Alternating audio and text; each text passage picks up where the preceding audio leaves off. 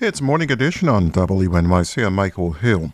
Older adults are among the fastest growing population in New York City, but newly released data show one in four experience poverty as rents and food prices keep rising.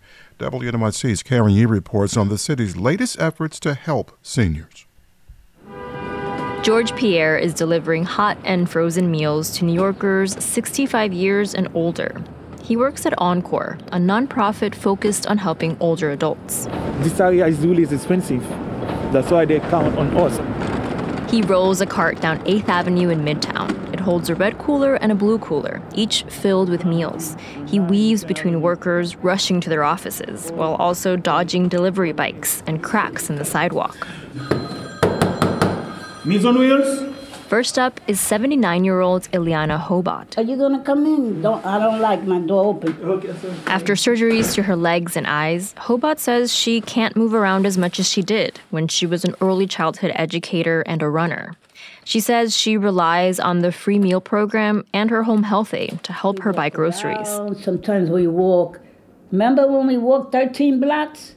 Depending how much. As more older New Yorkers suffer from decreased mobility and social isolation post pandemic, the city says it plans to expand its meal deliveries to cover holidays, not just weekdays, and now will offer halal options. It comes as a new report by the Robin Hood Foundation points to an upward trend. Older adults are more likely to experience poverty than working age New Yorkers. What makes New York City affordable and economical is the ability to work. Lorraine Cortés-Vázquez is the city commissioner for the Department of Aging. It is a lifelong experience of underemployment, poor pay, that then you encounter this in your old age, which is why so many older adults are in poverty. Because you know you got clean fishes, you got healthy fishes. That's exactly. Many older adults like Hobart live alone and have no family in the city.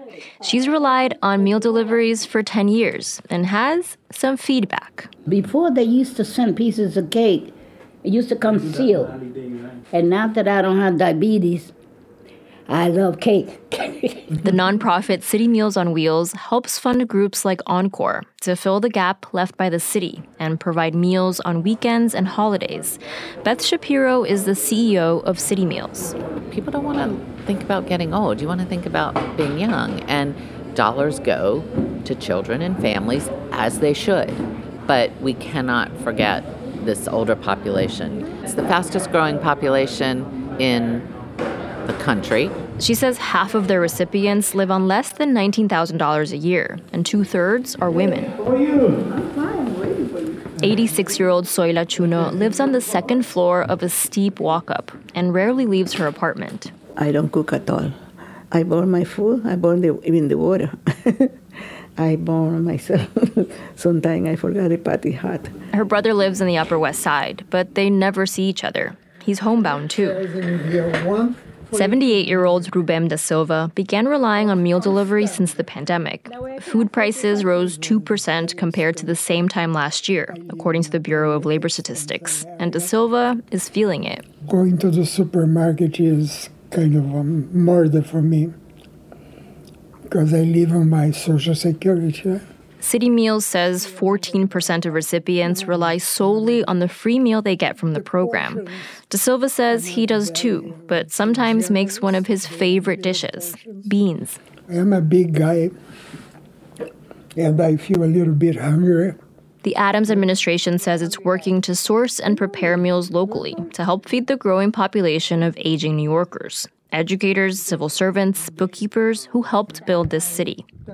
Karen Yi, WNYC News. In my country, when someone comes to visit you, if you don't like them, you let them open the door. They never come back. so I will open the door for you guys. Thank you, I appreciate that.